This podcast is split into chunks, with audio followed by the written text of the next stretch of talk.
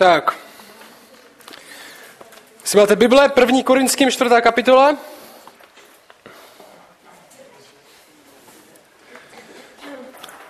Jestli svoji Bibli nemáte, tak na stolech leží, měly by ležet uh, malý nový zákony. A ty si můžete vzít domů. A nebo jestli znáte někoho, kdo nemá Bibli a chcete mu Bibli dát, tak ten malý zákon můžete stejně taky vzít a, a dát mu to.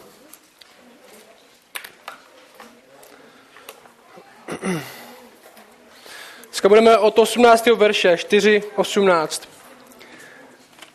A budeme pokračovat v tom studiu, jak říkal Peťa, první korinským. Ta série se jmenuje Každý den neděle, kde se uh, snažíme žít tak, jako kdyby, byla každý, jako kdyby byl každý den neděle. Co to znamená, je, že se snažíme žít tak, jako kdyby každý den byl pánův. Že se snažíme žít tak, jako každý den je ten den, kdy my se snažíme žít naplno pro Boha. Ten název říká, že my nechceme žít pro Boha jenom, když je neděle, jenom jeden den v týdnu, ale chceme žít pro Boha každý den v týdnu. To je ten název. A dneska budeme pokračovat tím prvním korickým dopis, který napsal Apoštol Pavel v prvním století jedné církvi do Korintu.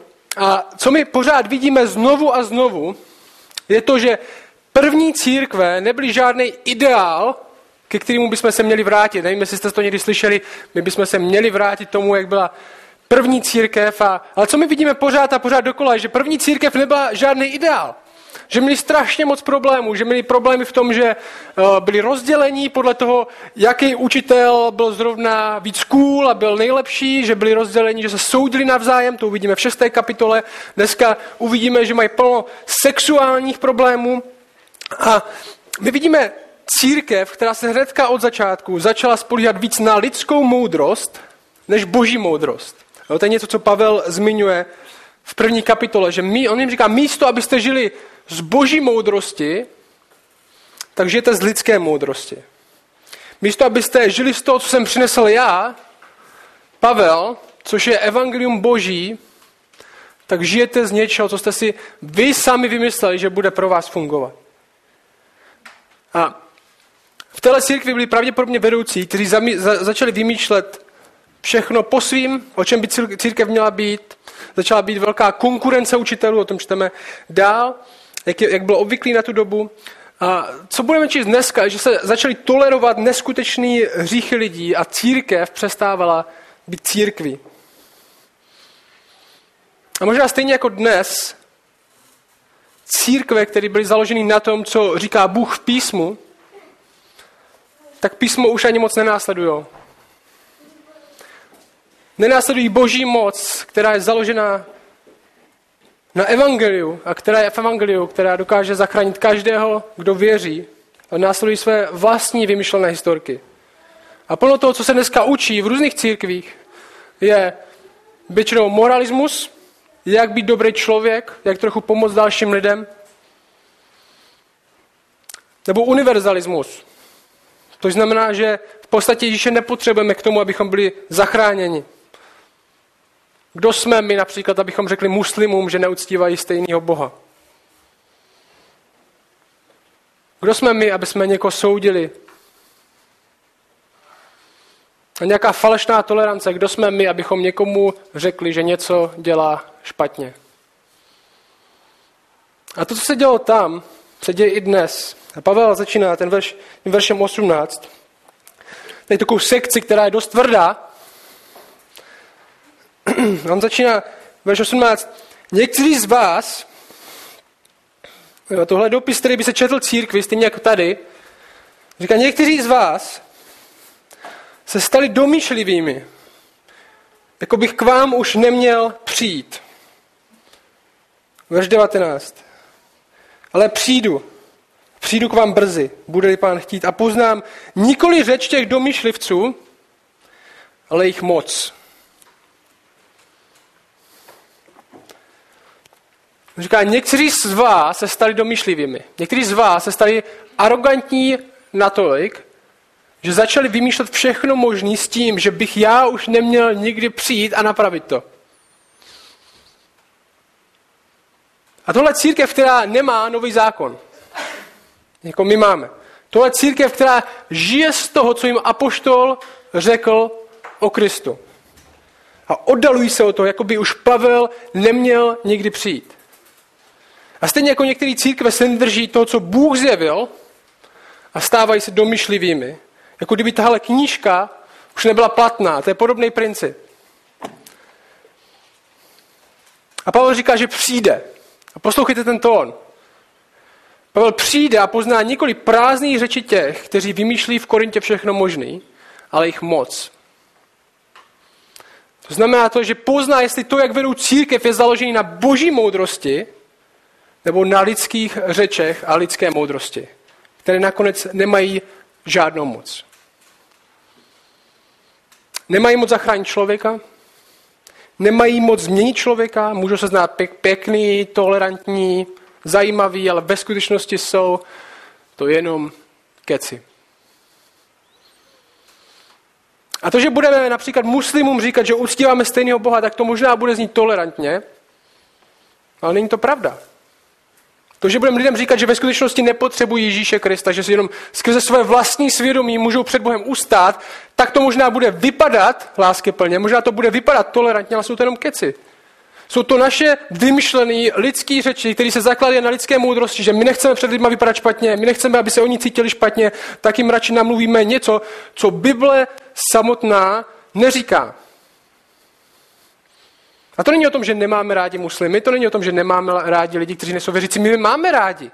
Proto jim chceme říct pravdu, která není založena na tom, jak my bychom si možná v tuhle chvíli přáli, aby to bylo, ale na tom, jak Bůh nám říká, že to ve skutečnosti je.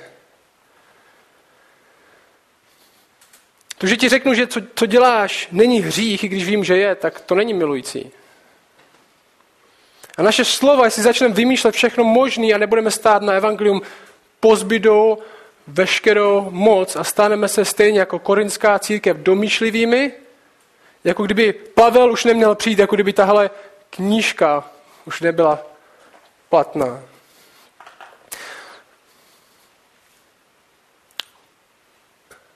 A co tady vidíme, co tady uvidíme za chvíli v Korintu, je to, že jejich tupost, jejich tupost vůči vlastnímu hříchu, ne intelektuální tupost, byli chytří lidi, jejich tupost vůči vlastnímu hříchu je větší a větší a moc k proměně k novému životu je menší a menší, protože evangelium se vytrácí. To když Pavel říká, já jsem k vám přišel a rozhodl jsem se co? Znát Ježíše Krista, jenom Ježíše Krista a toho ukřižovaného, protože vy se od toho oddalujete. A my co vidíme, že protože oni se oddalují tady od tohle, jako kdyby Pavel už neměl přijít, tak jejich tupost k vlastnímu říchu je větší a větší, protože to, o čem mluví, a to, o čem na, na čem církev staví, nemá žádnou moc k proměně člověka.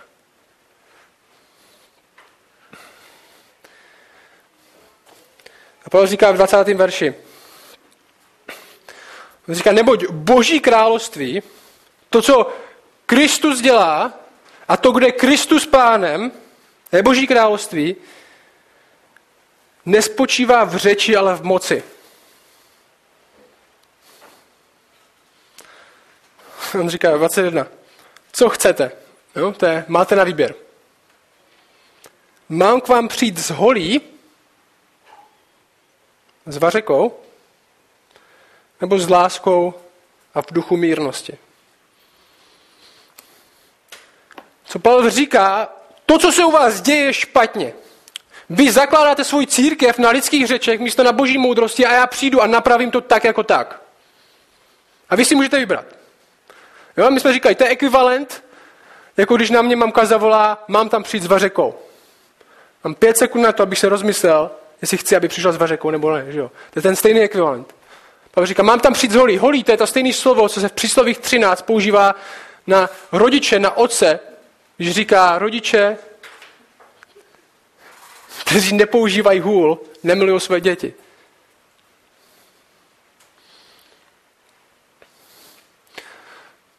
Ten nástroj nápravy, že ne trestu. Bibli.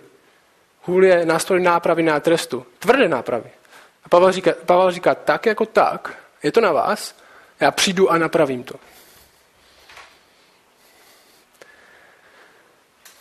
Říká, vy máte být církev boží. A Bible tahle knížka, nebere na lehkou váhu to, co je církev boží. Vůbec ne. Bible říká dokonce, že církev boží je sloup a opora pravdy. V tomhle pokřiveném světě. On říká, to, co se děje u vás, je to, že vy se stáváte stejně tak pokřivení jako svět okolo vás. A já až přijdu, tak poznám nikoli v řeči těch lidí, o čem bychom měli se všichni bavit a jak bychom měli dělat tu církev a co bychom měli všichni věřit, ale poznáme jejich moc, protože on je přesvědčený, že v jejich slovech není žádná moc.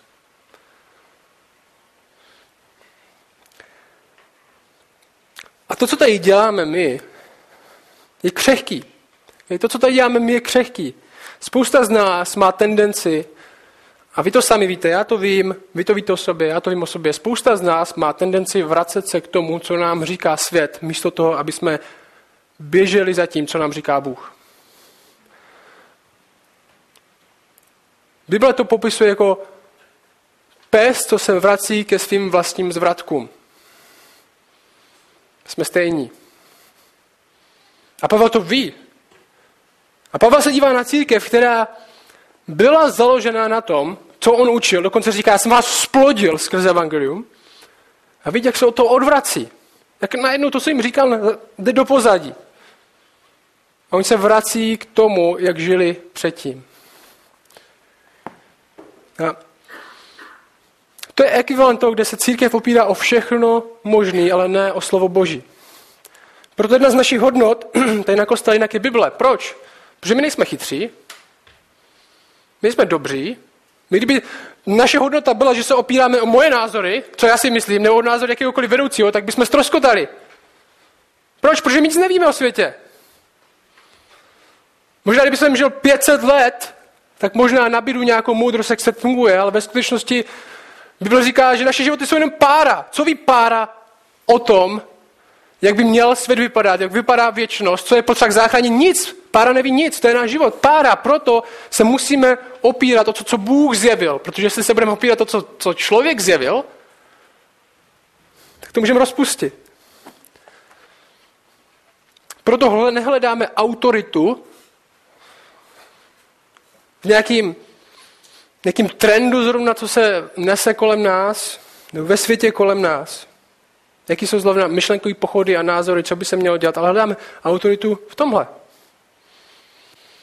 Protestanti tomu říkají sola scriptura, že? to znamená jedině písmo. To znamená, že jedině písmo je autoritou pro náš život. To znamená dostatečně autoritativní pro náš život. Co to znamená? Co to neznamená, je, že písmo má všechny odpovědi. Okay?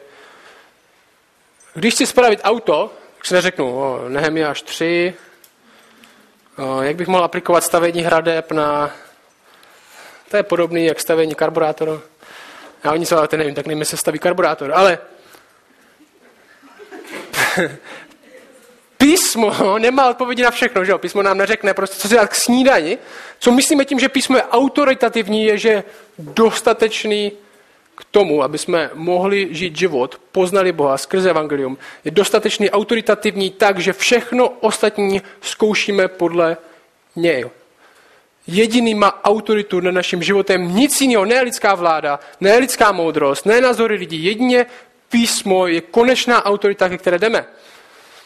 Jo? Proto protestanti řekli sola scriptura, jedině písmo, protože do nějaké míry reagovali na římskokatolickou teologii, kde bylo nejen písmo, ale i tradice lidí, koncily lidí, vedoucí v církvi, kteří mají neskutečnou autoritu. Ne, všechno testujeme podle písma, ne podle názoru lidí. Proto protestanti přišli s pěti věcma, že jo, nen sola scriptura, ale taky sola fide, jedině víra, sola gratia, jedině milost, solus Christus, jedině Kristus, soli deo gloria, všechno pro boží slávu. Tohle byly pět protestantských sol, jedině tyhle věci jsou formující pro nás, pro křesťany. Písmo je dostatečný, jediný má autoritu. A církev, která se o tohle oddaluje, se stává tupou vůči vlastní nepravosti a vůči vlastnímu hříchu. A co tady uvidíme, a nejen tady, co my vidíme kolem dnes, je to, že uprostřed církve lidi žijou způsobem, o kterým by nechtěli slyšet ani nevěřící lidi.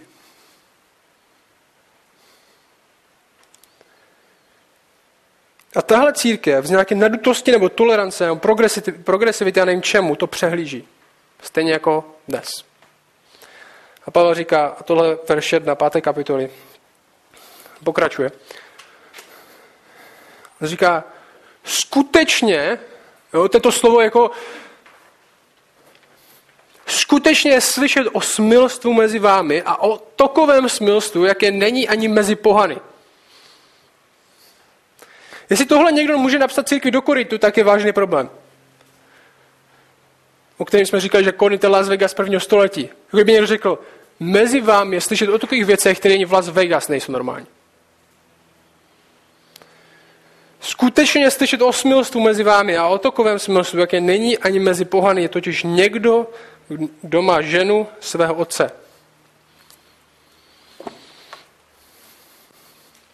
Všimněte si, co se děje v Korintu, není žádná tajná věc. Že skutečně Pavel je několik set kilometrů pryč. skutečně o tom neslyšet. Jste proto známí.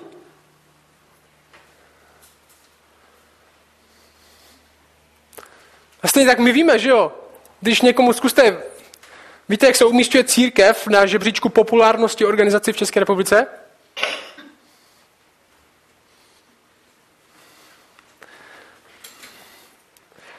Ne moc dobře.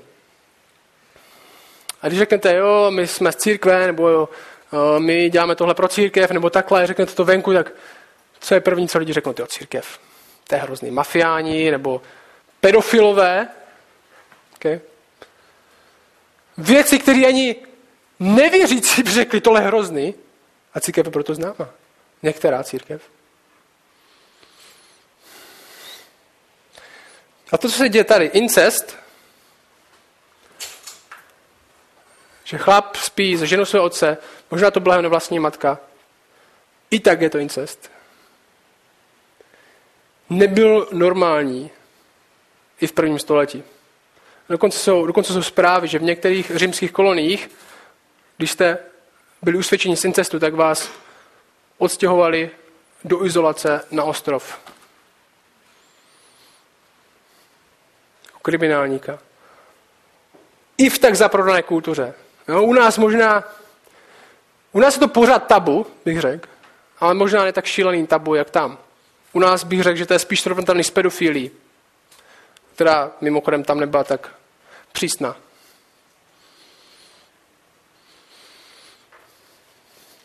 A poslouchejte.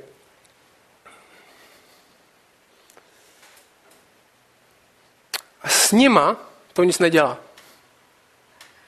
Místo toho, aby se takového člověka zbavili, tak Pavel říká, a poslouchejte, jaký tón používá, protože já nechci používat drsný tón, proto abych používal drsný tón. Já věřím, že máme kázat Bibli v tom tónu, v jakým je napsaná. Poslouchejte, jaký tón používá. A vy, verš 2, a vy jste nadutí. Místo, abyste, abyste raději byli zdarmouceni a odstranili ze svého středu toho, kdo se dopustil tohoto, tohoto činu. Co tím říká hlupáci, místo abyste truchlili nad tím, že někdo, boží, někdo ničí boží církev tím, jak se v ní chová, tak jste nadutí. Ze všech těch řečí, které jste vyměnili za slovo boží, jste otupeni vůči hříchu, který mezi váma je.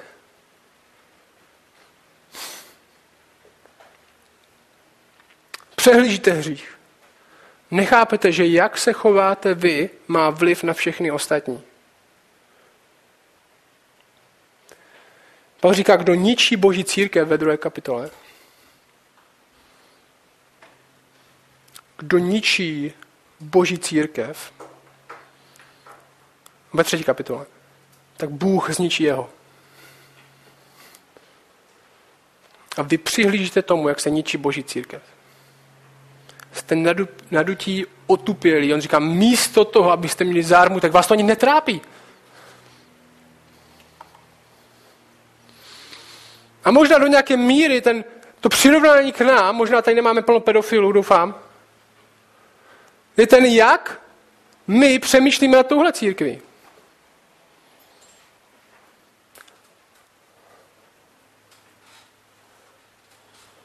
Já jsem byl v úterý v Brně na mládeži a kázal jsem o našem hříchu. Mám nějaký takový týden. To je v hříchu. A, a ptali jsme se navzájem, jak my truchlíme nad vlastním hříchem. Okay? Puritáni se modlili za slzy vůči vlastnímu hříchu, protože často můžeme být tupí vůči tomu, jak řešíme my proti Bohu. A puritáni se modlili za slzy vůči hříchu. Oče, dej na mě dopadnout tíhu toho, co jsem proti tobě udělal. Protože já jsem tupej, moje srdce je tupý. A to je jedna, okay, to je jedna sféra toho, jak bojem proti hříchu, že chceme, aby na nás dopadla tíha vlastního hříchu, ale ten text jde ještě dál, jak na vás dopadá tíha hříchu lidé, u lidí kolem vás. Ty jsou součástí jedné církve. Jedna věc brečet za svůj hřích, druhá věc je, jak tě zarmucuje hřích ostatních.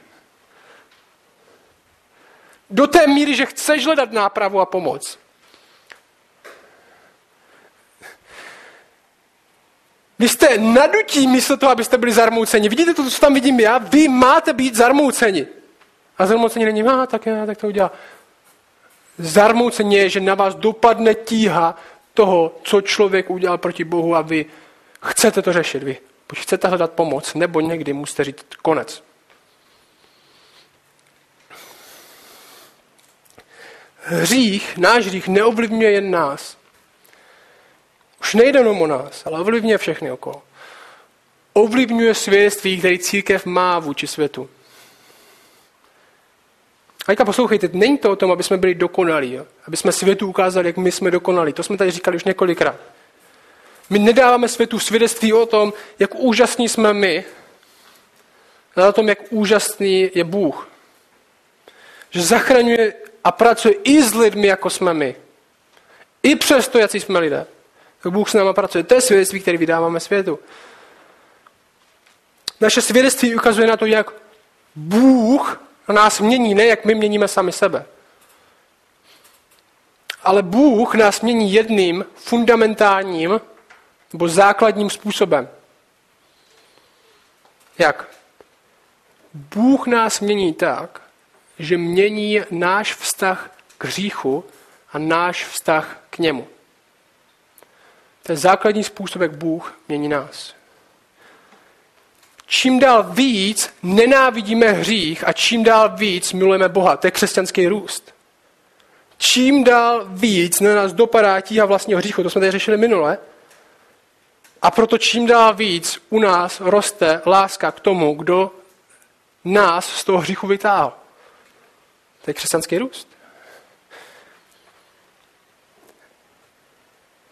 A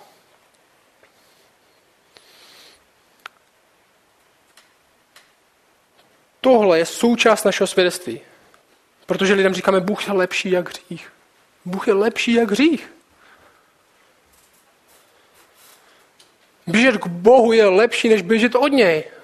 To je naše svědectví, co dáváme světu. Bůh je lepší. Kristus je pán. V jeho království je skutečná moc. A když řešíme, protože nejsme dokonalí, protože pořád chybujeme, tak se k němu vracíme v pokání. Ale korinská církev, a dost často i naše církev v České republice, dává opačný svědectví. Neukazují na svůj nový vztah k hříchu tak, že jsou k němu tupější a tupější. Místo toho, aby byli zarmouceni. Místo, aby jsme my byli zarmouceni. Ne, když řeším já, když řešíš ty. Ne, protože si řeknu, když zřešil Bož, tak jsem zarmoucený, ale Bož je tak hrozný člověk. Ale Luboš jde za tím, co říká svět, a ne za tím, co říká Bůh. Já chci, aby miloval Boha víc. A oni místo toho, aby byli zarmouceni, aby byli v hlubokým zármutku nad tím, co hřích způsobuje, tak jsou nadutí, začali hřích omlouvat. Nejvíc pomůže, když ho začnete nazývat jiným jménem. No, tak on není pišný, on je sebevědomý.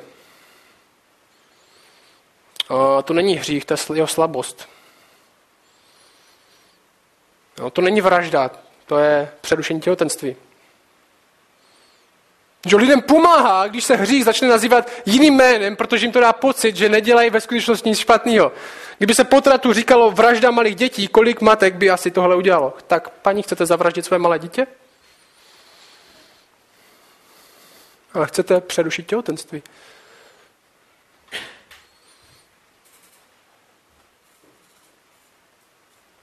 A protože začneme stát na lidské moudrosti, ne na tom, co Bůh zjevuje, tak si začneme vymýšlet všechny možné keci, aby jsme se omluvili. Stejně jako tady. A hřích nás už dál nezarmucuje, ale otopuje. A, jest, a Pavel je raněný, jak tím, co ten člověk udělal, tak tím, že církev má nadutý, tupý postoj vůči hříchu. Nejenom tím člověkem. Obouma. A do jisté míry je to pořád dnes. A jak už jsem říkal, církev, ať už jakákoliv je spojená se vším možným, špinavý peníze, pedofilie, všechno možný. A místo toho, aby někdy řekla dost, tak takový lidi skrývá a chrání.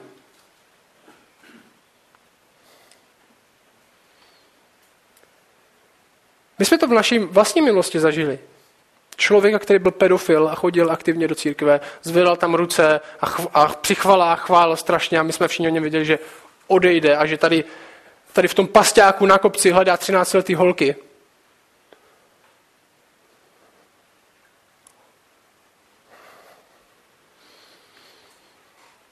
A církev takovým věcem nemá přihlížen pro oh, tak on možná jako něco věří. Protože je moment, kdy musíme říct dost. A je způsob, jakým řešíme hřích podle jeho závažnosti, že jo? Řešíme to tak, že osobně činíme pokání, když my zřešíme. Když řešíme proti někomu jinému, tak to řešíme tak, že se s ním sejdeme mezi čtyřma očima, řekneme mu, jak zřešil a budeme doufat, že on učiní pokání. Když učiní pokání, když učiní pokání, tak jdeme dál. Když neučiní pokání, tak to přivedeme před starší, před více svědků a řešíme to společně s ním. Jestli ho to přivede k pokání, tak se radujeme z toho, co Bůh dělá v jeho životě. Když to nepřinese pokání, tak to přineseme před společenství. A když to nepřinese pokání, tak se s tím člověkem musíme rozloučit, protože i když si říká, že je bratr, tak v jeho životě nevidíme pokání, což je známka toho, jestli je bratr nebo sestra.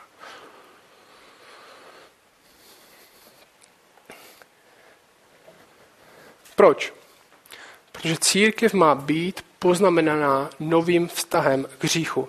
Protože jestli někdo tvrdí, že má nový vztah s Bohem, tak nutně musí mít vztah, nový vztah s hříchem. Nemůžeme běžet k Bohu a zároveň k hříchu. Hřích a Bůh nejsou na stejné straně. Když běžíme k jednomu, nutně musíme běžet od druhého. A neznamená to, že vždycky vyhráváme, ale znamená to, že v pokání jo, Často křesťanský život není takhle, ale je tak. Často vypadá, že padáme. Ale vidíme u sebe progres, vidíme u sebe postupnost toho, že běžíme k Bohu a ne k hříchu.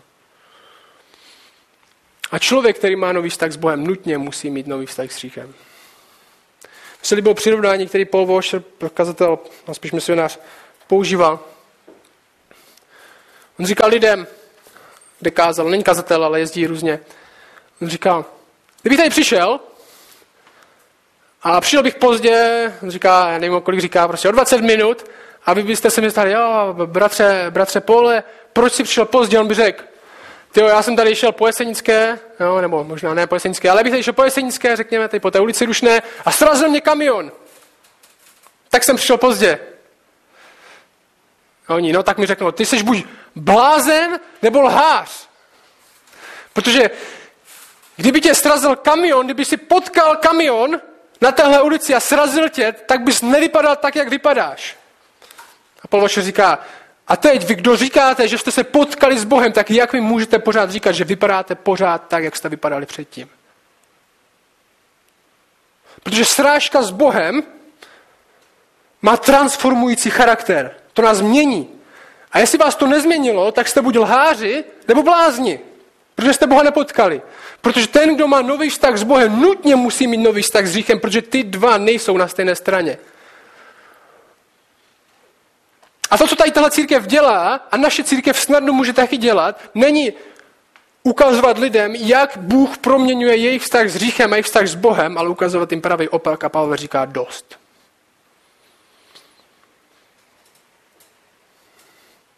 To zahranou. Tohle člověka nestačí jenom napomenout, protože tenhle člověk pravděpodobně má ženu svého otce, možná pravděpodobně z ní žije. To není, že jednou zakopnul. Pro tohle člověka nestačí jenom, ať se nad sebou zamyslí, ať si někdo promluví, tohle je zahranou a musí to řešit. Je to zahranou. Protože je to tak destruktivní chování, jak pro něho, tak pro všechny ostatní, kteří jste se stali nadutí. Dokonce vůči takovým hříchu. On říká, je potřeba vyníst rozsudek. A někdy je potřeba vyníst rozsudek. Někdy potřeba říct, tenhle bratr je slabší a potřebuje od nás pomoc. Někdy je potřeba vyníst rozsudek, tenhle bratr hřeší a potřebuje napomenout. Tenhle potřebuje pozbudit. A někdy si řekneme, tenhle člověk si říká bratr, ale ve skutečnosti ničí církev. A není bratr. Proto verš 3 až 5. Jeden z nejdrsnějších veršů v Novém zákoně.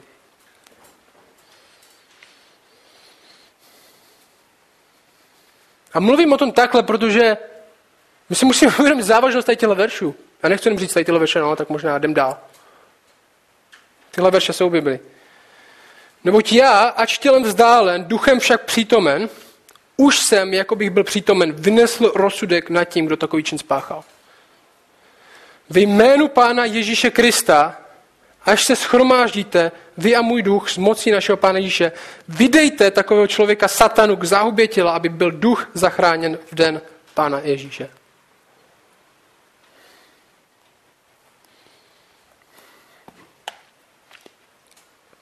Okay? To přečtu ještě jednou pro jistotu.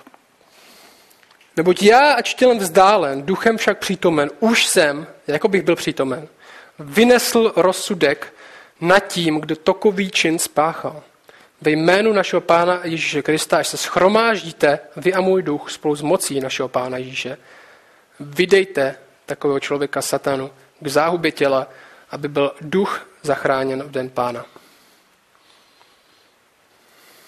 Tohle jsou těžký, diskutovaný silně slova. Co to znamená?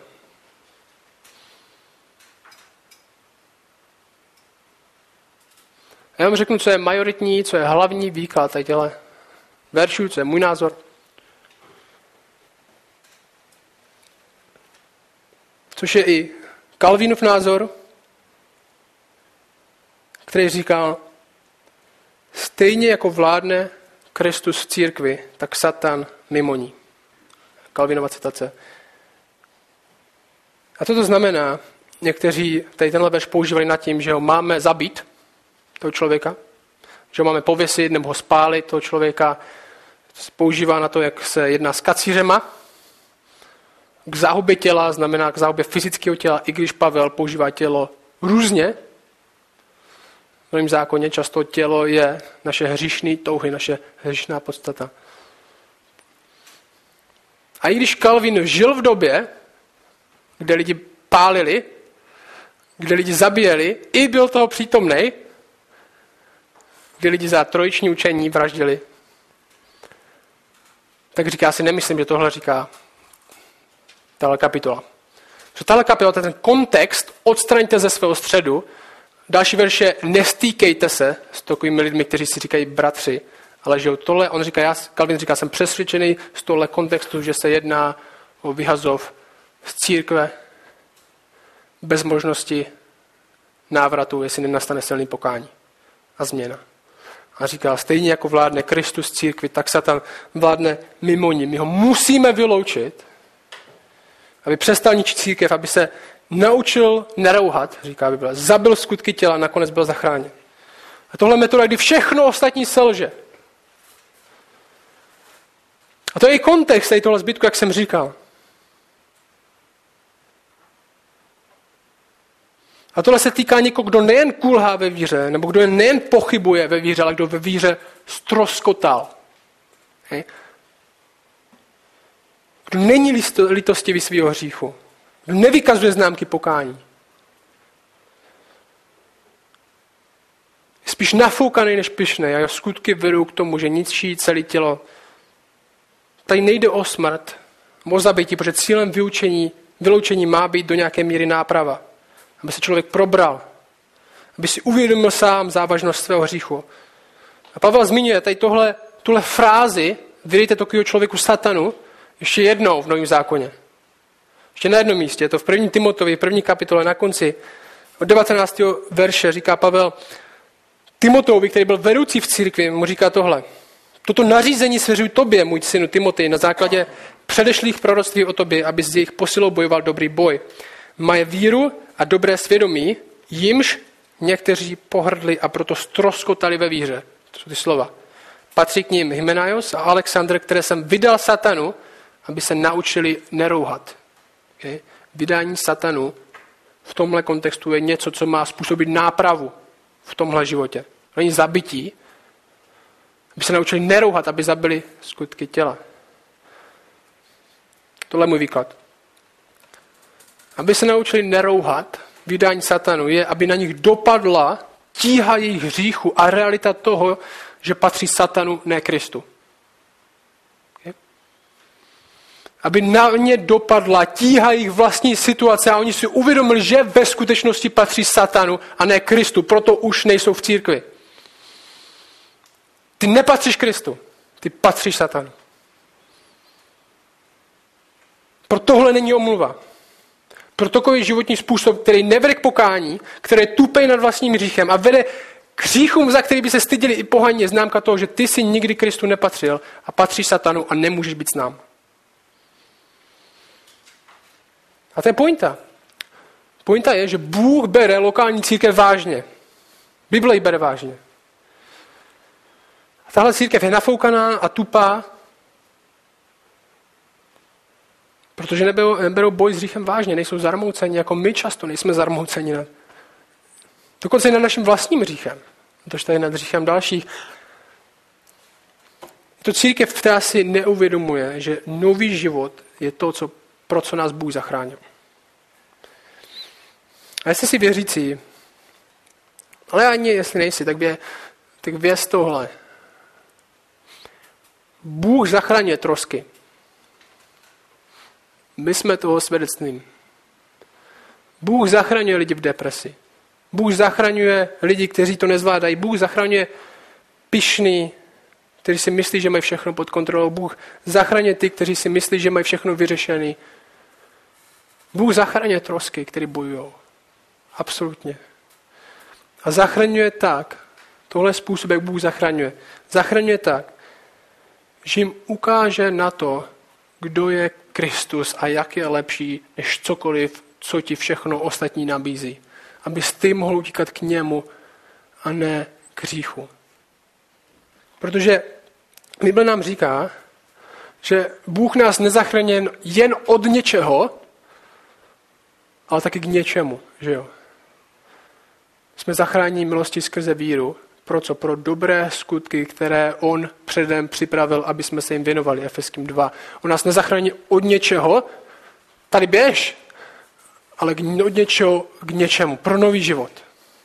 Pro nový život. Tak, že vidíme Krista, vidíme, co Bůh nám všechno dává v něm a vidíme prázdnotu všeho ostatního. V porovnání s tím, co nám dává On, je to, co nám nabízí svět, ničím. A náš úkol jako lokální církve je v tom, aby jsme se společně učili tomuhle věřit a podle toho žít, protože plno z nás pořád padáme, pořád selháváme, pořád máme problém s vírou, proto jsme v neděli. Protože tohle berme vážně. Tohle je životní boj. Tohle není boj na dnešek nebo teďka na pět let, pak z toho vystuduješ a dostaneš titul křesťan roku. Tohle je životní boj. Na celý život. Proto Pavel to zakončuje takhle.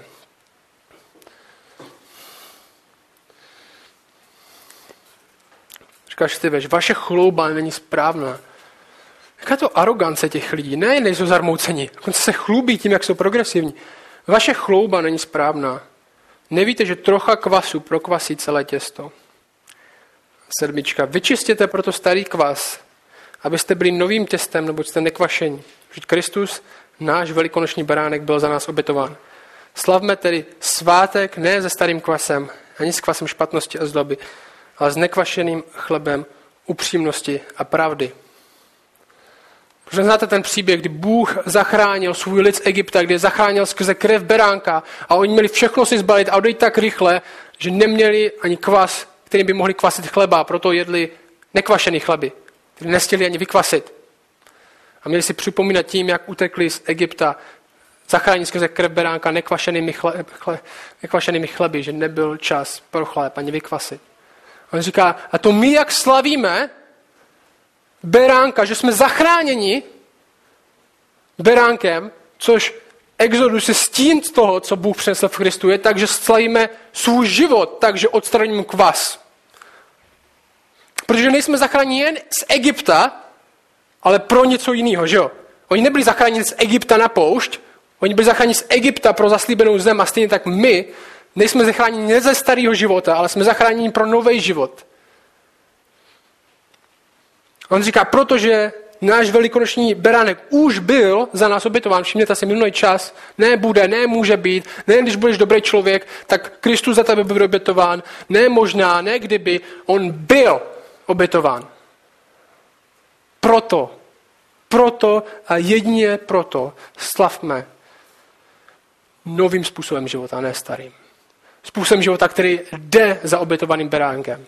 A ne za to, co dává svět.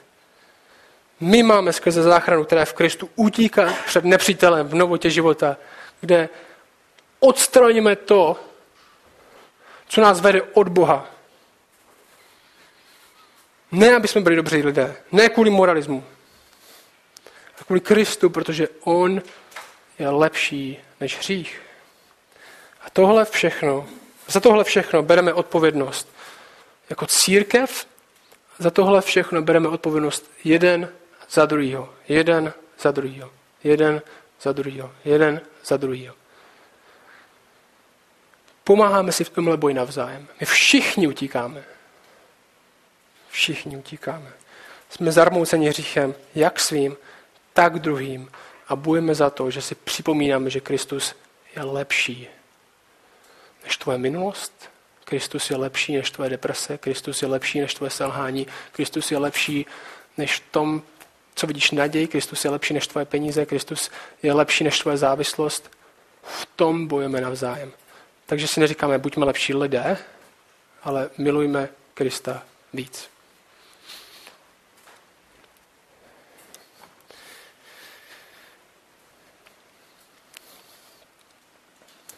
Konče, my ti děkujeme za tvoje slovo.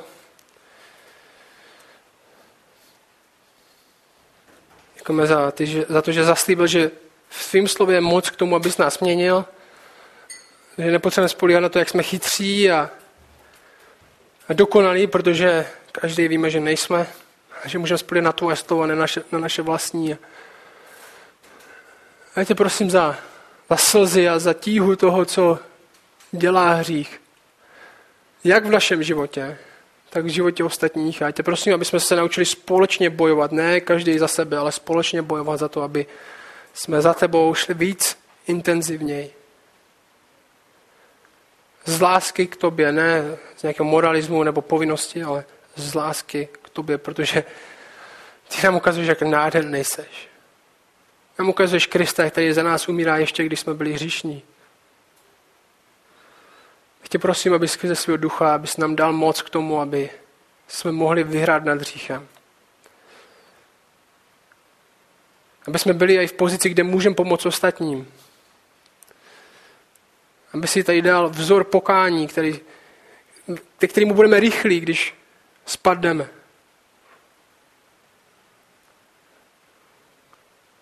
Tak tě prosím, aby tady okolo toho, okolo, lás, okolo lásky k tobě, aby tady v téhle církvi, ve všech ostatních v České republice byla jednota. Aby jsme odstranili ze svého středu to, co nastáhne druhou stranou k hříchu, ne k tobě. A s láskou jim znovu sdělili Krista a nepomáhali, jak v něm růst, protože v něm nikdy nebyli a patří satanovi. Tak tě prosím, abyste tohle všechno dělal.